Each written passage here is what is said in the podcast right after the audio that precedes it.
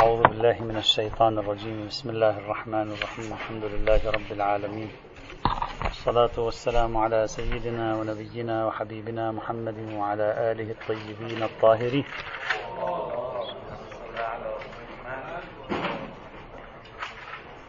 قلنا بأن البحث في موضوع الخمر والمسكرات وأمثالها يقع في مقامين. المقام الأول في الخمر والمسكرات والمقام الثاني في المقام الأول في الخمر والمسكرات والمقام الثاني في المخدرات. كان بحثنا في المقام الأول قلنا تارة نبحث في الخمر العنبي وأخرى نبحث في المسكر. بحثنا في الخمر العنبي ثم انتقلنا إلى مطلق المسكر. في مطلق المسكر قلنا تارة نبحث في مقتضى القاعدة وأخرى نبحث فيما في الموارد. انتهينا من مقتضى القاعدة ثم انتقلنا إلى الموارد. بحثنا أولا في النبيذ وقضية النبيذ وملابسات هذه القضية. انتهينا منها. الحمد لله تعالى. اليوم نبدأ ببحث الفقاع. الفقاع بضم الفاء وتشديد القاف المفتوحة. الفقاع. الفقاع هو ماء الشعير المصنوع بطريقة خاصة أو المتخمر بطريقة خاصة. توجب هذه الطريقة حدوث نسبة كحولية ولو بسيطة فيه كما سوف نرى إن شاء الله. يمكنك أن تعبر عنه تقول الفقاع شراب مخمر مسكر بإسكار خفيف متخذ من الشعير عادة عادة متخذ من الشعير. اليوم عادة عندما يريدون أن يعبروا عن الفقاع في التداول يعبرون بالبيرة. لكن هذا التعبير غير دقيق يعني. البيرة لا تساوي الفقاع يجب أن نتكلم عن هذا الموضوع. هناك عنوان عام لمختلف أنواع الفقاع أو أشكال تصنيع الفقاع بحسب الشركات والمصانع وهو نستخدم له عنوان عام في اللغة العربية اسمها الجعة. الجعة جيم المكسورة والعين المفتوحة مع التاء المربوطة. الجعة. الجعة يعني مختلف أنواع المشروبات قليلة الكحول البيرة والماسة ولذيذة وهذه الهنكن هذه أنواع الشركات التي تصدر أشياء من هذا القبيل. هذه كلها لها عنوان عام يطلق عليها الجعة. في الغالب عادة نسبتها العالية عبارة عن ماء يقولون مثلا 85 إلى 90% ماء فيها عناصر نشوية أيضا من 3 إلى 6% يوجد فيها أيضا بروتين كما يقولون. وتوجد فيها نسبة كحولية. عادة هذه النسبة الكحولية يعني تتراوح أحيانا 2% 3% 4% يعني أقل أزيد قليلا. يعني هي نسبة بسيطة جدا. نسبة أحيانا ربما أقل من ذلك تكون. وفيها بعض الأملاح المعدنية أيضا. طبعا الجعة أو الفقاع أو ما شئت فعبر مشروب ليس جديد وليس خاص ببلاد العرب والمسلمين في تلك الفترة. هو مشروب عالمي كان وما يزال وربما سيبقى لا ندري إلى متى. ومشروب عرفته الإنسانية يقال عشرين قرن قبل الميلاد ميلاد السيد المسيح موجودة الجعة وموجود الفقاع والناس تشربه في مختلف البلدان. حتى قيل أن الفراعنة قبل ذلك أيضا قيل بأن الفراعنة كانوا يستخدمون الفقاع ويحلونه بالتمر يضعون معه شيء من التمور ربما يغير من نكهته وكانوا يعبرون عنه بخمر الشعير. كان يعني خمر الشعير يعني يعبر بل حتى أيضا يقال أن طريقته الحالية غالبا جاءت من العصر الروماني يعني من الدولة الرومانية بضعة عقود بضعة قرون قبل الميلاد وبضعة قرون بعد الميلاد. هذه الفترة التي حكمت فيها الدولة الرومانية الحوض الأبيض المتوسط. هذا الحوض للبحر الأبيض المتوسط حكمته الدولة الرومانية والبيزنطية في هذه الفترة. طبعا الذين يتكلمون عن المسكرات اليوم عادة هكذا يدعون كثير منهم هكذا يدعي. أنا لا أعرف علميا كيف تكون هذه القضية. يقولون ليس مضر الجعة. على عكس المسكرات لها ضرر بل هم ينصحون بها. ما رأيت بعضهم يعني يكتب بطريقة علمية هكذا يدعون أنه هذه يعني ينصح بها. فقط الأطفال لا يستحسن أن يشربوها وإلا هي مفيدة للجسم ولها ويذكرون لها فوائد ولا أدري. العلم عند الله. طبعا ينصحون بشربها باعتدال يعني ليس مطلقا. بناء عليه الفقاع شراب متخذ في العادة من الشعير بطريقة يتخمر فيها بدرجة ما تحدث فيه نسبة إسكارية خفيفة نسبيا قياسا لسائر المسكرات. وغالبا ما يشربه الإنسان لا يشعر بالسكر. لكميات كبيرة مثلا غالبا لا يشعر بالسكر. ولذلك وقع فيه نقاش بين العلماء المسلمين الآن سنتكلم عنه. وقع فيه نقاش. ليس كل شراب شعير فقاع. هذا متفق عليه بين الفقهاء. الشراب الشعير الذي يصفه الأطباء للمرضى هذا لا علاقة له بالفقاع. فقاع شراب شعير صنع بطريقة خاصة أوجبت ظهور الفقاقيع على وجهه الذي نسميه في اللغة العربية الإزباد. ظهور الفقاقيع وظهور طبقة عليه أيضا. يعني كثيفة هذا المعبر عنه. يوجد بحثين قبل أن نبدأ بهذا الموضوع. يوجد بحثين في الفقه لابد أن نلتفت إليهما. أولا هل الفقاع خاص بالشعير أو لا؟ يعني هل يمكن أن يكون عندي شيء اسمه الفقاع مستخرج من غير الشعير أو لا؟ المعروف المشهور المتداول في الكتب. عندما يعرفون الفقاع يقولون شراب متخذ من الشعير. هذا المعروف قديما كثير. لكن بعض الكلمات عند العلماء توحي بأن الفقاع قد يكون متخذ من غير الشعير وليس الخاص بالشعير. يعني ليس الشعيرية فيه خاصية موضوعية وإنما قد يتخذ من غير الشعير. مثلا نجد في بعض النصوص الفقهية عند أهل السنة أنهم يقولون فقاع يتخذ من الزبيب. فقاع يتخذ من الزبيب. وربما يكون يقصدون منه نفس نبيذ الزبيب فيعبرون عنه فقاع الزبيب نبيذ في بعض مراحله الأولى. ممكن. مثلا الخطاب الرعيني في في في أحد فقهاء السنة يقول فقاع شراب يتخذ من القمح والتمر. لكن عادة عادة عندما يتكلم عنه يربط بالشعير وإلا في الأدبيات الفقهية القديمة قد تجدهم أحيانا يتكلمون عن الفقاع خارج إطار الشعير بعنوانه، هذا اولا. ثانيا، طبعا فيما بعد سوف من خلال النتيجة التي سنصل إليها سنفهم حكم الفقاع سواء كان متخذ من الشعير أو من غير الشعير. سيأتي. النقطة الثانية هل الفقاع هو مطلق شراب متخذ من الشعير؟ يعني كل شراب اتخذ من الشعير هو فقاع بإجماع العلماء لا. بإجماع العلماء لا. ليس كل شراب متخذ من الشعير يسمى بالفقاع هذا لا علاقة لنا به. شراب خاص يغلي ويختمر بطريقة خاصة يسمى بالفقاع. إذا هذه مقدمة تمهيدية. عرفنا أن الفقاع شراب يتخذ عادة من الشعير. يحدث فيه نوع من التخمر. تخرج عليه فقاقيع. فيه نسبة كحولية بسيطة. هذا الفقاع ما هو حكمه؟ هذا الذي نريد أن نبحثه الآن.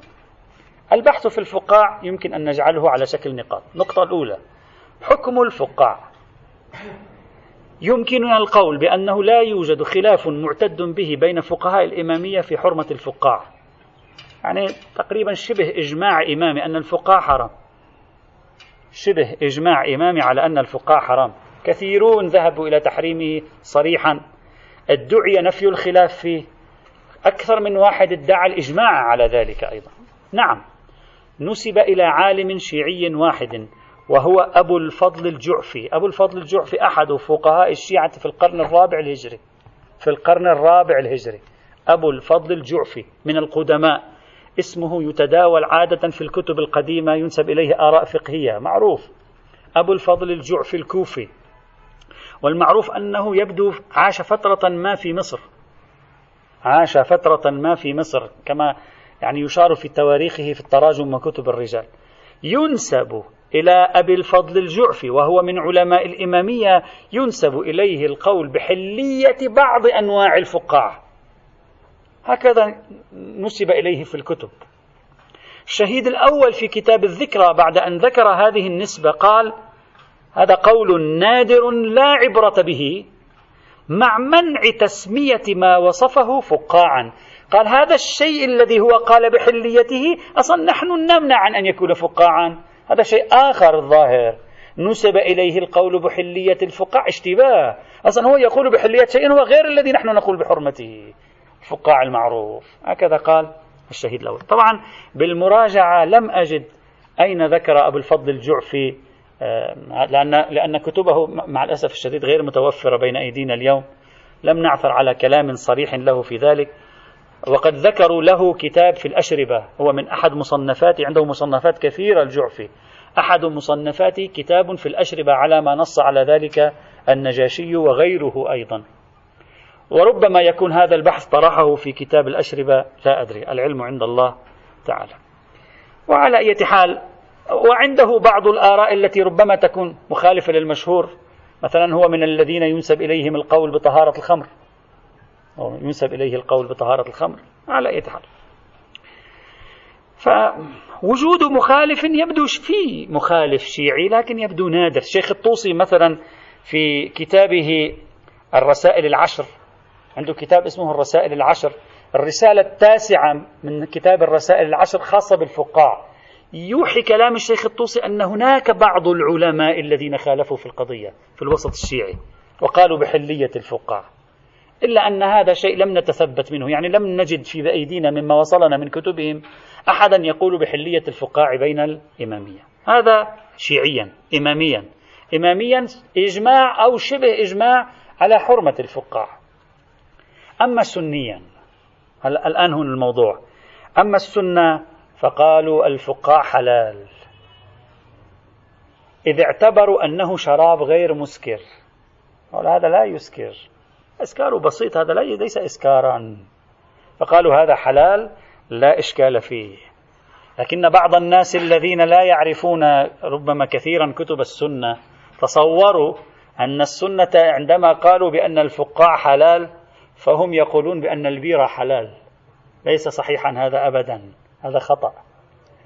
الذين يقولون بأن الفقاع حلال لا يعني أنهم يقولون أن البيرة حلال. ويدلك على ذلك أن فقهاء أهل السنة اليوم خلال الأربعين سنة ثلاثين سنة الأخيرة وقع بينهم نزاع كبير جدا في بعض مستخرجات أشربة الشعير التي اختلفوا في أنها مسكرة أو ليس مثل الباربيكيان. هذا الباربيكان اللي هو من صناعة المملكة العربية السعودية بالتعاون مع الإمارات. آه، مثل ديليستر هنا. لكنه اختلفوا في أمره. بعضهم قال هذا مسكر أفتى بحرمته. بعضهم قال ليس بمسكر أفتى بحليته.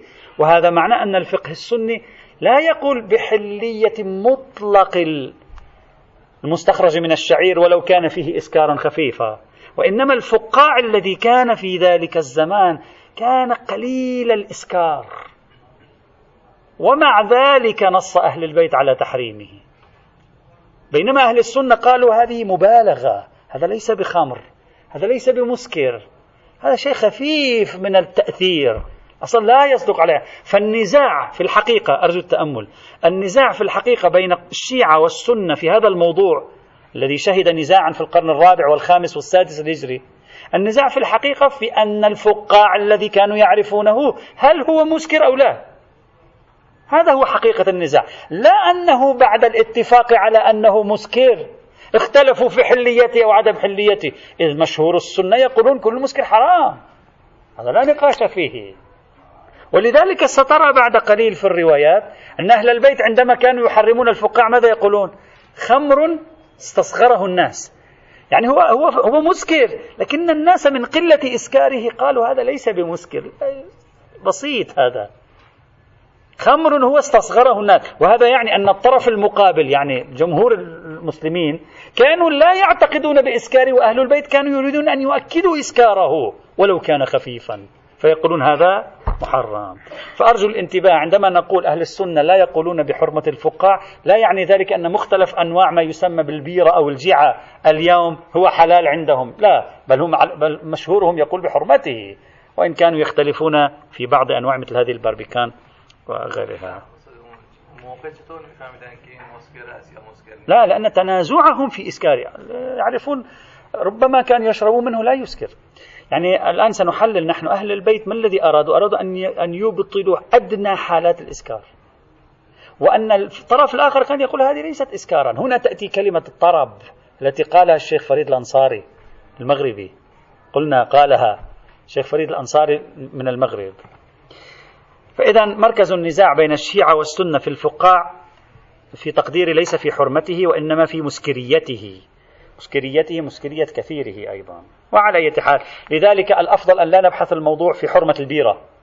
العنوان ليس حرمة البيرة العنوان ليس حرمة البربيكان العنوان ليس حرمة هذا الشراب أو ذاك.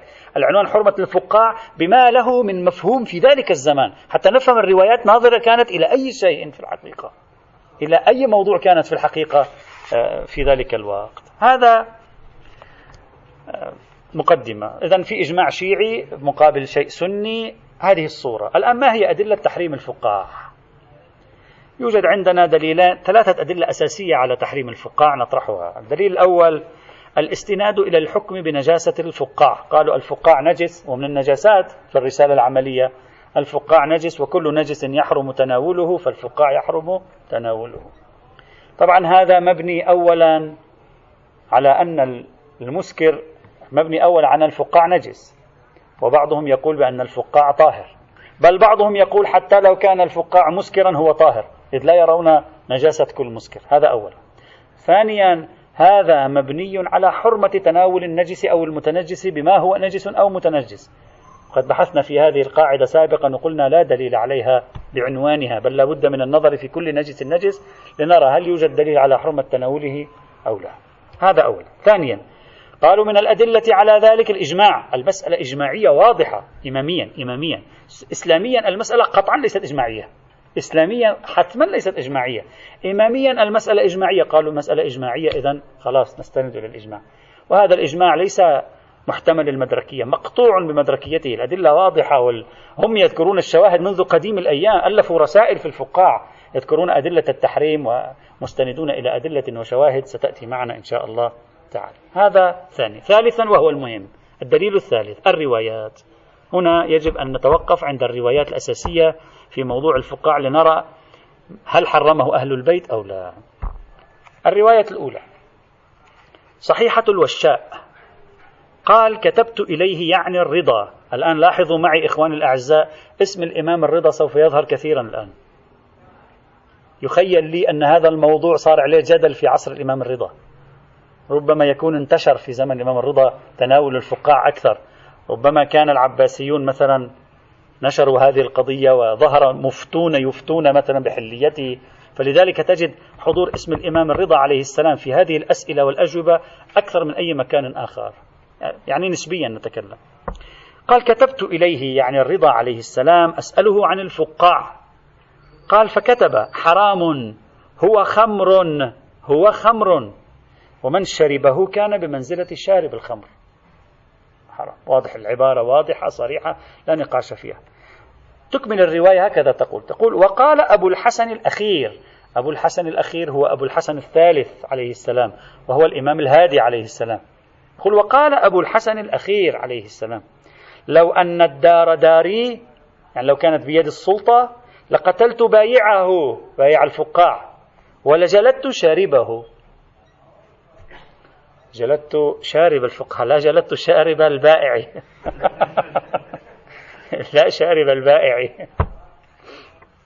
وقال أبو الحسن الأخير عليه السلام الرواية هي هكذا وقال أبو الحسن الأخير عليه السلام حده حد شارب الخمر. وقال عليه السلام هي خميرة يعني خمر مستصغر صغير الخمر. هي خميرة استصغرها الناس. هي خميرة استصغرها الناس. هذه الرواية التي يعني نقلت في عدد من الكتب كما سوف نرى نقلها الشيخ الكليني في الكافي الطوسي في الاستبصار في التهذيب ونقلها الطوسي أيضا في كتابه الرسائل العشر. واضح التشدد في هذه الرواية يعني لا تحتاج إلى كلام. تشدد عال جعلها في مصاف الخمر فرض عليها الحد حد الجلد قتل البائع. أكثر من هذا دلالة على التحريم لا يوجد. الرواية من حيث الدلالة لا إشكال فيها. لكن المقدار المتيقن من هذه الرواية هي الجملة الأولى فقط. لأن الجملة الثانية والثالثة والرابعة لا نعرف سندها. لاحظوا الرواية ماذا قالت. صحيحة الوشاء قال كتبت إليه يعني الرضا عليه السلام أسأله عن الفقاع أسأل الرضا عليه السلام عن الفقاع. جميل. طيب. قال فكتب حرام هو خمر ومن شربه كان بمنزلة شارب الخمر. وقال أبو الحسن الأخير قال أبو الحسن الأخير ما هو سندها؟ هل هذه من ضم رواية إلى رواية؟ هل الوشاء؟ قال قال أبو الحسن الأخير. أو شخص قبل الوشاء؟ قال قال أبو الحسن الأخير. أو هو الشيخ الكليني في الكافي؟ قال رأى روايات شبيهة وقال وقال أبو الحسن الأخير. نحن لا نعرف. الرواية تحتمل أن تكون الجملة وقال أبو الحسن الأخير الأولى والثانية والثالثة بنفس السند الذي كان للجملة الأولى وبالتالي تكون كل هذه التعابير صحيحة الإسناد. وتحتمل أن الرواية الأصلية صحيحة الإسناد هي الرواية الأولى. وأن وقال أبو الحسن الأخير قد تكون من الراوي الذي جاء بعد الوشاء. يعني ينقل وقال وقال أبو الحسن. أو يمكن من الكليني بنفسه. وعنه أخذ الشيخ الطوسي. وقال أبو الحسن لأن الكليني هو أصل الرواية الكليني. فإذا احتملنا شيئا من هذا الاحتمال تصبح الروايات الثلاث الباقية ضعيفة الإسناد مرسلة. وتكون الأولى فقط. وألا تكون الجميع. الأولى أو البقية لا بأس. المهم أن الرواية الأولى دلالتها واضحة. حرام هو خمر ومن شربه كان بمنزلة شارب الخمر فالدلالة واضحة لا إشكال. فقط أردت أن أشير إلى هذه النقطة كي لا يلتبس علينا الأمر آه. ممكن. فممكن جدا تكون هذه عن الوشاء. لكن هذا التعبير وقال أبو الحسن يعني انتهت رواية الرضا هو المفروض أن الإمام الرضا الذي المكاتبة. بدأنا كأنما بجملة جديدة. وقال أبو الحسن الأخير تحتمل أنه الوشاء. تحتمل أن الوشاء سمعه تحتمل أن الوشاء يرويها مرسلة. لا ندري. تحتمل أن غير الوشاء قالها أضافها الاحتمالات موجودة. فمن يشك يقتصر على الجملة الأولى. ومن لا يشك لا يقتصر عليها. لكن على حال الجملة الأولى كافية على مستوى الرواية الصحيحة السند. الرواية الثانية. خبر سليمان بن جعفر الجعفري. قال سألت أبا الحسن الرضا عليه السلام. أيضا الإمام الرضا هنا موجود. عن الفقاع الرضا ومن بعده حضور كبير. فقال هو خمر مجهول. هذا يعطيك كلمة مجهول تعطيك أن المسلمين في زمن الإمام الرضا ما كانوا يتصورونه خمرا. وتفهمك أن أهل السنة عندما أفتوا بحليته انطلقوا من عدم تصورهم أنه خمر ومسكر أصلا. هو خمر مجهول. فلا تشربه يا سليمان. إلى أن قال لو كانت دار لي أو الحكم لقتلت بايعه ولجلدت شاربه. هذا يقوله الإمام الرضا عليه السلام. لو كان الدار لي أو الحكم لقتلت بايعه ولجلدت شاربه. الرواية أيضا ينقلها لنا الشيخ الطوسي والشيخ الكليني في التهذيب والإستبصار والكافي والرسائل العشر. طبعا رواها الشيخ الكليني في موضعين باختلافات طفيفة جدا على أي حال. هذه الرواية الشيخ الطوسي رواها في موضع من التهذيب بدل أن يقول سليمان بن جعفر الجعفري قال سليمان بن حفص. وأرد أغلب الظن أن هذا اشتباه من النساخ أو سهو من الشيخ الطوسي نفسه لأنه ما آه، يعني الصحيح هو سليمان بن جعفر الجعفري وبالتالي بقرينة ما في الاستبصار وبقرينة ما في الكافي وبقرينة ما في كتاب الرسائل العشر يفهم أن المراد هنا سليمان بن جعفر الجعفري وكلمة جعفر وكلمة حفص هم قريبة على بعضها قليلا. والظاهر أنه سهو من النساخ. دلالة الحديث واضحة أيضا. الرواية الثالثة. صحيحة بن فضال قال كتبت إلى أبي الحسن عليه السلام أسأله عن الفقاع قال فكتب يقول هو الخمر وفيه حد شارب الخمر. إذا يشرب فقاع يحد حد شارب الخمر. دلالة أيضا واضحة لا تحتاج إلى نقاش وواضح أن التركيز دائما على الموضوع لا على الحكم. يعني موضوعها هي خمر كأن الشك كان في أنها خمر أو لا فالإمام يريد أن يؤكد خمريتها. في مقابل يبدو من ينفي خمريتها الرواية الرابعة خبر الحسن بن علي الوشاء عن أبي الحسن الرضا عليه السلام قال كل مسكر حرام وكل مخمر أو مخمر حرام والفقاع حرام. رواية واضحة في ذيلها تحريم الفقاع. وأما كلمة كل مخمر ممكن تكون كل مخمر أي كل شراب مختمر يعني مسكر. وممكن المراد كل مخمر أي كل ما خامر العقل أي أسكر. نفس المعنى يصبح حينئذ. الشيخ المجلسي العلامة المجلسي قال هذه الرواية مجهولة أو ضعيفة هكذا وصفها. رواية الوشاء هذه قال مجهولة أو ضعيفة. عندما راجعنا سند هذه الرواية وجدنا اضطراب في السند. يوجد اضطراب في سند هذه الرواية. الشيخ الطوسي أولا الشيخ الطوسي في كتاب الرسائل العشر الذي خصص فيه الرسالة التاسعة كما قلت للفقاع هكذا قال السند. محمد بن عن محمد بن يعقوب. يروي عن الكليني هو بسنده إلى الكليني. عن محمد بن يعقوب. عن محمد بن يحيى. عن أحمد بن محمد بن عيسى. عن الحسن بن علي الوشاء. هذا السند صحيح. هذا السند الذي ينقله الشيخ الطوسي في الرسائل العشر بتوسط الكليني إلى الوشاء كله صحيح من حيث الإسناد من حيث الصنعة الحديثية والرجالية هذه الرواية تامة السند لكن الشيخ الطوسي ينقل عن الكليني رجعنا إلى الكليني ذهبنا إلى الشيخ الكليني. والطوسي ينقل عن الكليني. رأيناه في الكافي هكذا يذكر السند. يقول محمد بن يحيى عن محمد بن موسى عن محمد بن عيسى عن الحسن بن علي الوشاء. هناك ماذا كان؟ هناك محمد بن يحيى عن أحمد بن محمد بن عيسى عن الحسن بن علي الوشاء. هنا محمد بن موسى محمد بن يحيى عن محمد بن موسى عن محمد بن عيسى عن الحسن بن علي الوشاء. هذا السند هو الذي حكم عليه الشيخ المجلسي بأنه مجهول أو ضعيف لأن فيه محمد بن موسى. هذا الذي حكم عليه بأنه مجهول. نفس هذا السند يعني السند الذي أورده الشيخ الكليني الذي هو سند ضعيف. نفسه نقله الطوسي نفسه أيضا.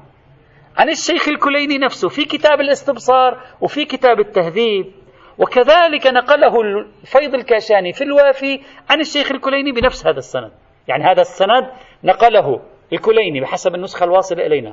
ونقله التهذيب عن الكليني. ونقله الاستبصار عن الكليني ونقله الفيض الكاشاني في الوافي عن الكليني. يعني هذه الأربع مصادر هذا هو السند فيها. بينما السند في كتاب الرسائل العشر مختلف. هذا السند ضعيف ذاك السند صحيح. أما في كتاب وسائل الشيعة كيف تم نقل السند؟ تم نقل السند على الشكل الآتي. قال وعنه عن محمد بن يحيى يعني. وعنه عن محمد بن موسى عن محمد بن عبد الله. عن الحسن بن علي الوشاء. الخطأ أين حصل؟ محمد بن عبد الله في حين هو محمد ليس محمد بن عبد الله هي محمد بن موسى عن محمد بن عيسى وليس محمد بن موسى عن محمد بن عبد الله. كلمة عبد الله هي في الأصل عيسى ويبدو حصل خطأ. عادة مثل هذه الأخطاء عند الشيخ الحر العاملي كثيرة كما هو معروف. فحتما لا يوجد عندنا سند هكذا محمد بن موسى عن محمد بن عبد الله فالأرجح أن هذا خطأ في النسخة. سند الكافي والتهذيب والاستبصار وسند الوافي منسجم مع نفسه يعني من حيث الصن من حيث التركيب تركيب صحيح. الرواة في مكانهم بحسب الطبقات الأسماء حقيقية والسند ضعيف بمحمد بن موسى. من هو محمد بن موسى؟ هو محمد بن موسى بن عيسى الهمداني السمان. وهو شخص ضعيف ليس مجهول وهو شخص ضعيف. ومحمد بن موسى هذا يروي عن محمد بن عيسى بن يقطين. على أي حال. ومحمد بن يحيى يروي كتاب محمد بن موسى الهمداني. يعني محمد بن, بن يحيى وقع راويا عن محمد بن موسى وهو فعلا أحد رواة كتاب محمد بن موسى. فيترجح أن يكون السند هنا فيه محمد بن موسى. وبهذا على أبعد تقدير إن لم نرجح سند الكافي. والتهذيب والاستبصار والوافي إن لم نرجحه بالدقة والكثرة فلا أقل من التردد. لا نعرف ما هو السند الصحيح حيث لم نتأكد من صحة سند كتاب الرسائل العشر فالرواية تكون من حيث الإسناد ضعيفة. هذا من حيث وبالتالي يكون الحق ما قاله العلامة المجلس من أن الرواية مجهولة أو ضعيفة في هذا الإطار. لكن الرواية من حيث الإسناد ممتازة. آه، عفوا من حيث الدلالة ممتازة.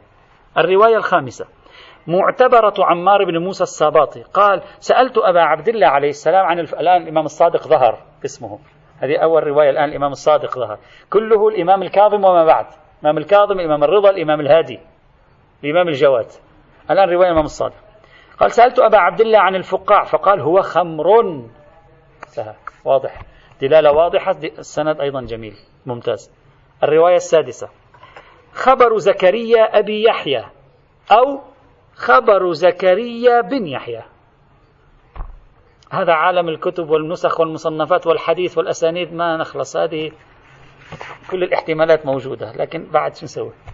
قال كتبت إلى أبي الحسن عليه السلام هم أيضا.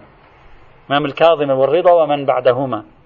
أسأله عن الفقاع وأصفه له أقول له وكذا وكذا وكذا وكذا.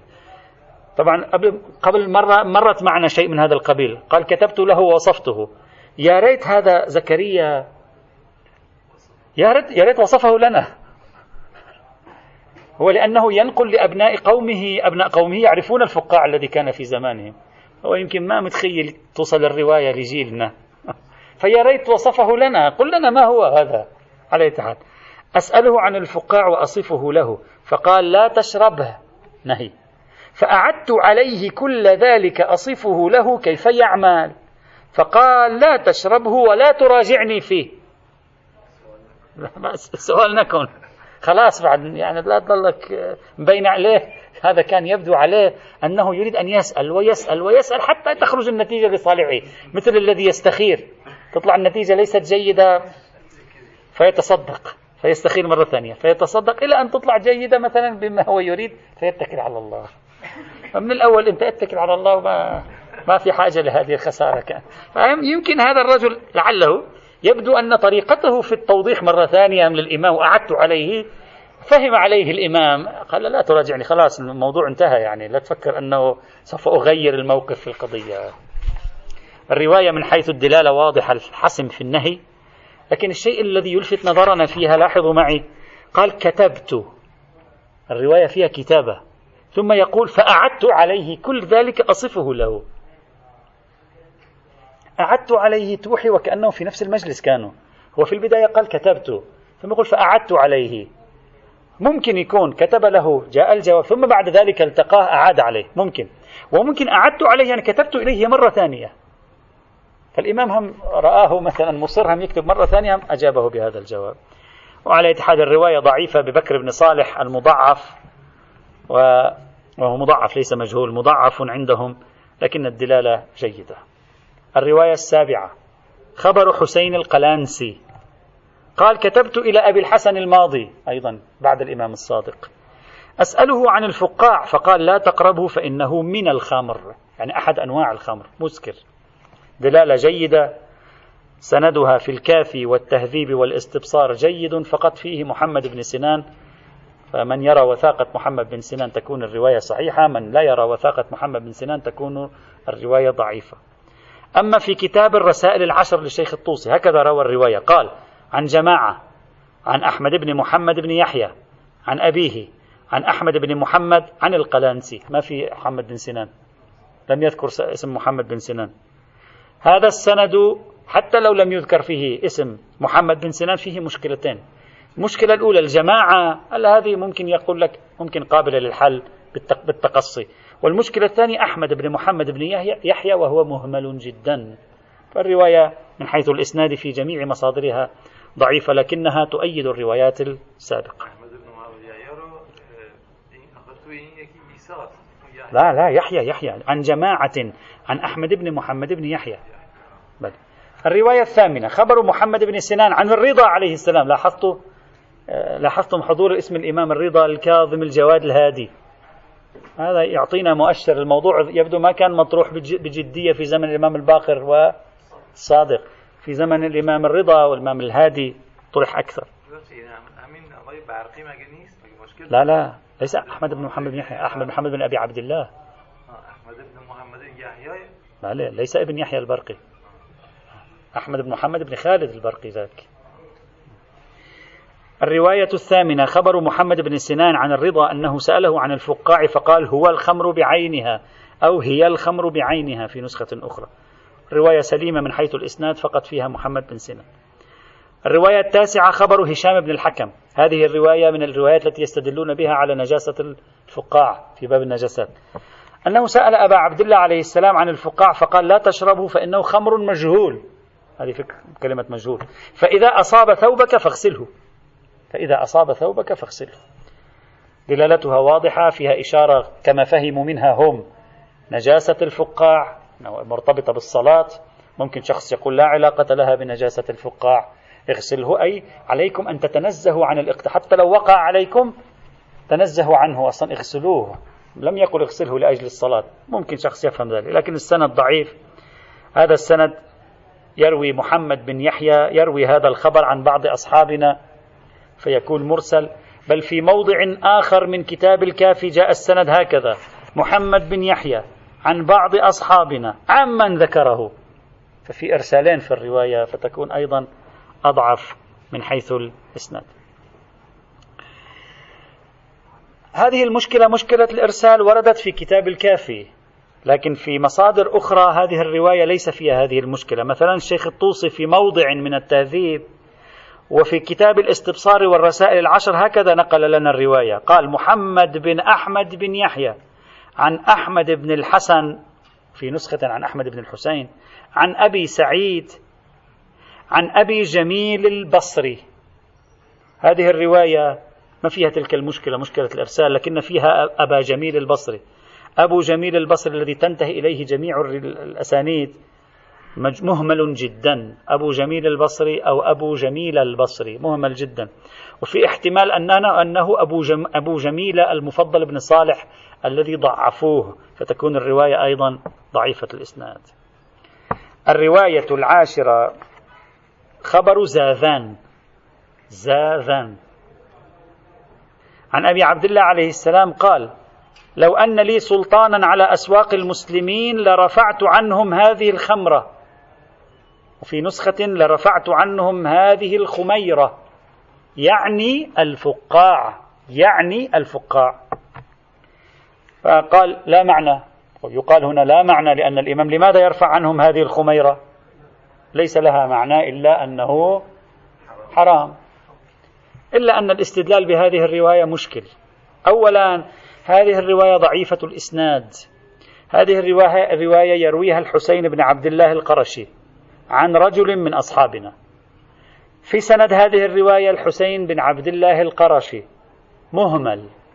وفي السند أيضا أبو عبد الله النوفلي النوفلي غير النوفل الثانية أبو عبد الله النوفلي مهمل. وفي السند أيضا زاذان نفس زاذان وهو مجهول الحال. وزاذان هذا ليس هو زاذان أبي عمرة الفارسي الثقة. لأن زاذان الفارس الثقة يقع في طبقة الإمام علي توفي 82 للهجرة. هذا يروي عن لمن صادق في هذه الرواية. حتما ليس هو على الأرجح. فبعيد جدا أن يكون هو فتكون الرواية ضعيفة من أكثر من جهة. هذا أولا ثانيا الوارد في كتاب الكافي هكذا قال لو أن لي سلطانا على أسواق المسلمين لرفعت عنهم هذه الخمرة. هذه ما فيها دلالة. هالمقدار. إلى الآن إلى هنا. خمرة الخمرة. يعني يبدو أن الخمر كان منتشر في بلاد المسلمين والإمام الآن يقول أنا لو لي سلطة لكنت رفعت هذه الخمرة من الأسواق كلها. خمرة ما, ما يتكلم عن الفقاع كلمة الخمرة الآن إلى الآن إلى الآن. نعم في كتاب الوسائل حر العاملي ينقل الرواية عن الشيخ الكليني ويضع مكان الخمر الخميرة. هنا يتغير الموقف. خميرة تصبح قريبة من الفقاع وكلمة يعني الفقاع ما معلوم تكون من الإمام وإلا قال أعني الفقاع إما من الراوي الأول أو الثاني أو الثالث أو ربما من, من الشيخ الكليني. أضاف توضيحا يعني الفقاعة من كلمة الخمرة. ممكن. إذا إذا لم نكن نجزم بأن في كتاب الكليني كلمة الخميرة. ولم نكن نجزم أن كلمة يعني يعني الفقاع هي من الإمام. إذا شككنا في هذين معا تصبح الرواية لا علاقة لها إطلاقا بالفقاع. تصبح لو كان لي سلطانا لرفعت هذه الخمرة من بلاد المسلمين. عن الخمر هذه لا علاقة لها بالفقاع. فإذا إذا استطعت أن تأتي بشواهد تعزز كلمة الخميرة أو تجعل كلمة يعني الفقاع من كلام الإمام تدل الرواية. وإلا الرواية لا يحرز أنها ناظرة إلى الموضوع الذي نحن فيه. عصر العباسي؟ نتكلم في العصر العباسي في العصر ال... خمور صارت أنت في عصر المجون وفي عصر الغناء والملاهي والسكر وما شابه. في عصر الأموي هم أيضا كانت موجودة في العصر العباسي هم أيضا انتشرت. هناك كتب كتبت في باللغة العربية موجود كتب كتبت عن المجون والأغاني والخمرة في العصر العباسي. آه. مثلا كتاب الأغاني هو توثيق لتاريخ العصر العباسي في الحقيقة.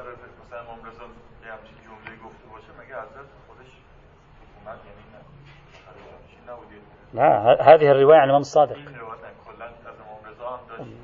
نحن نعرف أن الإمام الرضا في زمن ولاية العهد يبدو عليه نادرا ما أعمل سلطة. يعني لا ي... هو أصلا لا يريد أن يعمل سلطته على ما يبدو. يعني حسب الشواهد الموجودة لم يصدر فرمانات تتصل بقضايا متصلة بالحدود والعقوبات. ولعله لا يريد.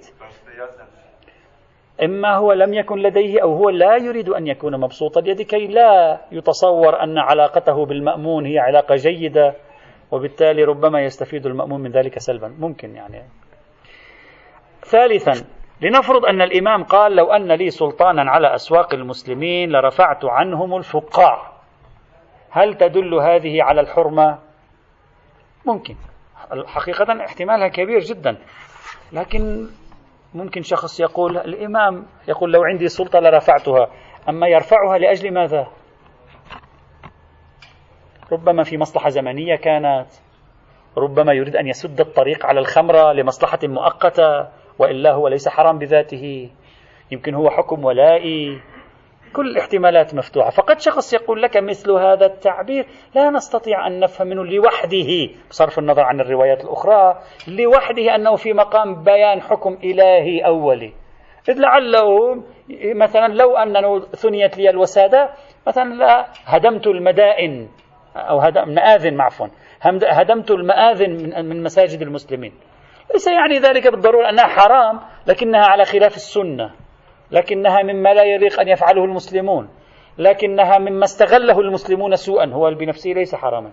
إذا شخص أثار مثل هذه الاحتمالات التاريخية أيضا دلالة الرواية تصبح صعبة في مثل هذه الحال وإلا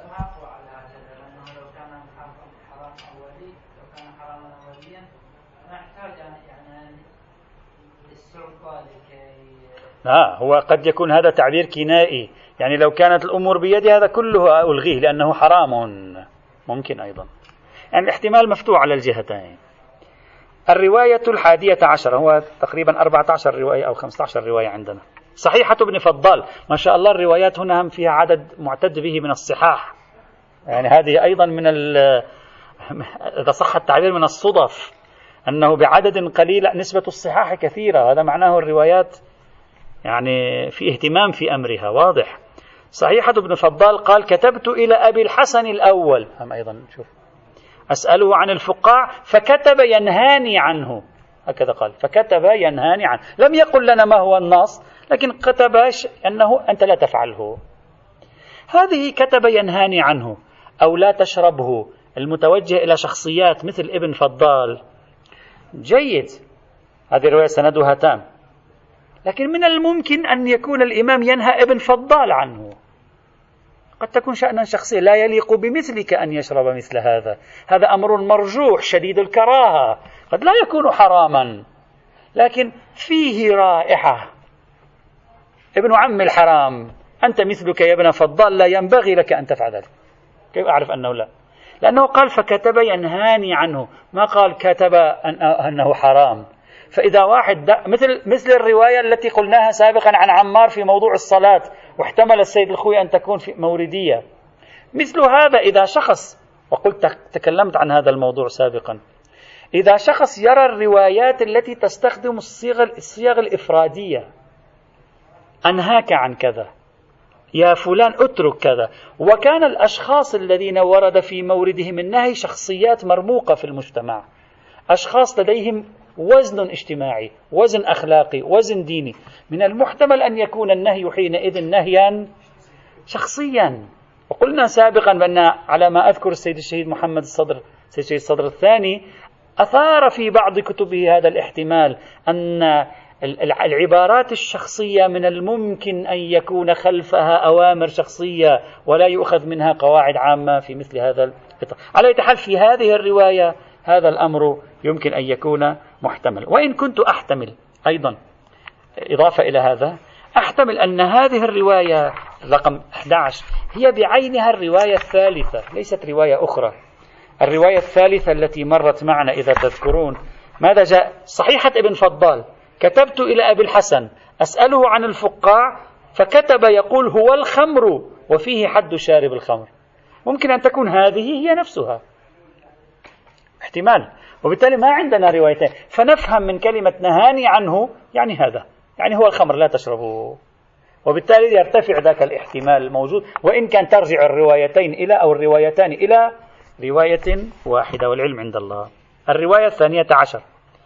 خبر الحسن بن الجهم وابن فضال جميعا. يعني هم الحسن بن الجهم وهم ابن فضال. قالا سألنا أبا الحسن عن الفقاع فقال حرام وهو خمر مجهول وفيه حد شارب الخمر. الدلالة واضحة. أحتمل والعلم عند الله أن هذه الرواية الثانية عشر والرواية الحادية عشر والرواية الثالثة يمكن تكون رواية واحدة. هي مكاتبة ابن فضال وصادف أن الحسن بن الجهم أيضا كتبه خلاصة المكاتبة نقلت بثلاثة أشكال تارة النهاني عنه وأخرى هو خمر. وهذه الرواية الثالثة هذا الاحتمال أطرحه يعني كاحتمال دلالة الرواية جيدة ومفيدة أيضا. الرواية الثالثة عشرة صحيحة محمد بن إسماعيل. قال سألت أبا الحسن عليه السلام أيضا أبا الحسن عن شرب الفقاع فكرهه كراهة شديدة. هذه الرواية تحتمل الحرمة. كرهه كراهة شديدة تحتمل الحرمة لأن كلمة كرهه كما قلنا مرارا ليست ظاهرة في الكراهة المصطلحة لكنها ليست ظاهرة في الحرمة بعينها. تحتمل الكراهة أيضا الشديدة. فإذا شخص تردد يأخذ بالقدر المتيقن وهو الكراهة. فإذا أتينا بالروايات الأخرى نفهم أن الكراهة هنا يراد منها الحرمة. ويرتفع الإشكال في مثل هذه الحال. والرواية من حيث الإسناد معتبرة لا إشكال فيها. الرواية الرابعة عشرة. خبر الفضل بن شاذان. قال سمعت الرضا عليه السلام أيضا الإمام الرضا يقول لما حمل رأس الحسين عليه السلام إلى الشام أمر يزيد لعنه الله فوضع أمر يزيد لعنه الله فوضع يعني أمر بالرأس فوضع ونصب عليه مائدة وضع على الرأس مائدة يعني كأنما وضع في شيء وضع عليه مائدة.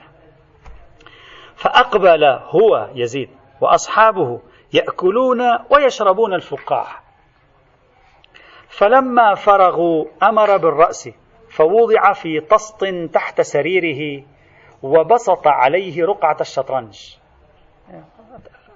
أدنى من السرير ووضع عليه رقعة الشطرنج التي يلعبون عليها الشطرنج. وجلس يزيد يلعب بالشطرنج ويذكر الحسين بن علي وأباه وجده عليهم الصلاة والسلام. يذكرهم بالسوء. ويستهزئ بذكرهم. فمتى قامر لعب بالقمار بالشطرنج؟ هذا يدلك على أن الشطرنج آلة قمار كانت. فمتى قامر صاحبه يعني لعب هو اللعب الآن صاحبه يراد أن يلعب يلعب. تناول الفقاع فشربه ثلاث مرات يعني أكثر من مرة. ثم بقي قليل من الفقاع في الكأس. شرب مرة اثنين ثلاث بقي شيء قليل. فصب ثم صب فضلته على ما يلي الطست من الأرض. يعني على الأرض من جانب الطست الذي فيه رأس الحسين عليه السلام. هذه القصة الآن ذكرها الإمام عليه السلام. الآن الإمام يقول فمن كان من شيعتنا فليتورع عن شرب الفقاع واللعب بالشطرنج. ومن نظر إلى الفقاع أو إلى الشطرنج إن أنت شفت فقاع أو رأيت شطرنج فليذكر الحسين عليه السلام وليلعن يزيد وآل زياد. يمحو الله عز وجل بذلك ذنوبه ولو كانت بعدد النجوم. هذه الرواية التي ينقلها لنا الشيخ الصدوق في كتاب من لا يحضر الفقيه هذه الرواية. وكذلك هو بنفسه يقولها لنا أيضا في عيون أخبار الرضا عليه السلام. الرواية واضح من كان من شيعتنا فليتورع عن شرب الفقاع واللعب بالشطرنج. إلا أن الاستدلال بهذه الرواية مع الأسف ليس بتام. أولا هذه الرواية فيها علي بن محمد بن قتيبة ولم تثبت وثاقته. ثانيا سياق هذه الرواية لا يعطي دلالة على الحرمة أصلا. لا يعطي لا يدل على الحرمة. الرواية لا تدل أنها حرام بالعنوان الأولي وبالعنوان الذاتي. يبدو لي الرواية هكذا. حيث إن شرب الفقاع اقترن بهذه الحادثة فتورعوا عنه. حتى لا تقتربوا أن تشبهوا يزيد بن معاوية في هذا الشيء. هذا مثل إذا رأيتم الماء فاذكروا أبا عبد الله عليه السلام. مثلا. ليست الرواية تريد أن تقول حرام لا يوجد لا كلمة حرام ولا النهي ولا صفات التحريم ولا أشكال التحريم ولا حد ولا عقوبة ولا شيء. إنما يقول حيث إن القصة كانت كذلك تعرفون بعض القصص التاريخية لها رمزيات الأديان جعلت لها وظيفة شرعية. مثلا إذا أخذنا قصة إبراهيم عليه السلام. حادثة حدثت وفديناه بكبش عظيم إلى آخره فالشريعة وضعت شيئا في الفرائض الشرعية في الحج شبيه بالأحداث التي وقعت مع إبراهيم. هذا موجود في الديانات ليس فقط في الإسلام موجود أيضا في اليهودية والمسيحية. أعمال أنت تقوم بها تشبه ما كان قد وقع. ليس بالضرورة بنحو الوجوب بل بنحو الاستذكار. فالشيء المقرف في تلك الحادثة تبتعد أنت عنه الآن. والشيء الذي يعني يرق قلبك له تذكره. فأنت الفقاع شربه تزامن مع يزيد أو يعني تضارع مع يزيد. وفعل يزيد فعل قبيح. ابتعد عن شربه. والفقاع فيما رأيت من حادثة يزيد يذكرك بالحسين ومظلومية الحسين عليه السلام. فاستذكر الحسين. ها؟ يعني الرواية هذا يعني هي ذات بعد تربوي يستذكر من حادثة الابتعاد عن شيء ما والاقتراب من شيء آخر. أما دلالة قانونية إلزامية ليس فيها. نحتاج إلى سائر الروايات كي نضيفها في المقام. طبعا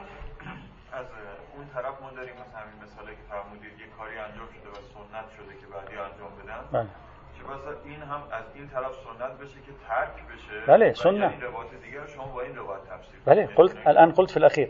قلت فهذه الرواية غايته تريد أن تعطيني سلوكا تربويا سنة لكن بضم الروايات الأخرى تضم إلى هذه الرواية نفهم القضية. لكن لوحدها لا تعطي دلالة. ها. هناك رواية أخرى قريبة من مضمون هذه الرواية جدا مروية عن عبد السلام بن صالح الهروي. مع الأسف بسند فيه ثلاثة مهملين ومجاهيل وهم تميم بن عبد الله القرشي مجهول عبد السلام بن تميم القرشي مهمل أحمد بن علي الأنصاري مهمل. تلك الرواية الإمام الرضا عليه السلام لما ذكر علل قال فإنه شراب أعدائنا. يعني اترك يعني افعل آه، فليتورع عن شرب الفقاع فإنه شراب أعدائنا. فيجعله ضمن الفكرة النبوية التي أو التشريع النبوي الذي قال بالتنزه عن التشبه بالأعداء. وهذا يوحي لك بأن الخمر بحد الفقاع بحد نفسه ليس حراما وإنما من باب التشبه بالأعداء ليس بعنوانه الذاتي. يعطي هذا الإيحاء. الرواية الخامسة عشرة خبر إسحاق بن يعقوب الذي خبر مشهور خبر إسحاق بن يعقوب المكاتبة المشهورة التي هي أحد أدلة آه، توقيع الشريف أحد أدلة نظرية ولاية الفقيه. يأتي إن شاء الله تعالى. والحمد لله رب العالمين.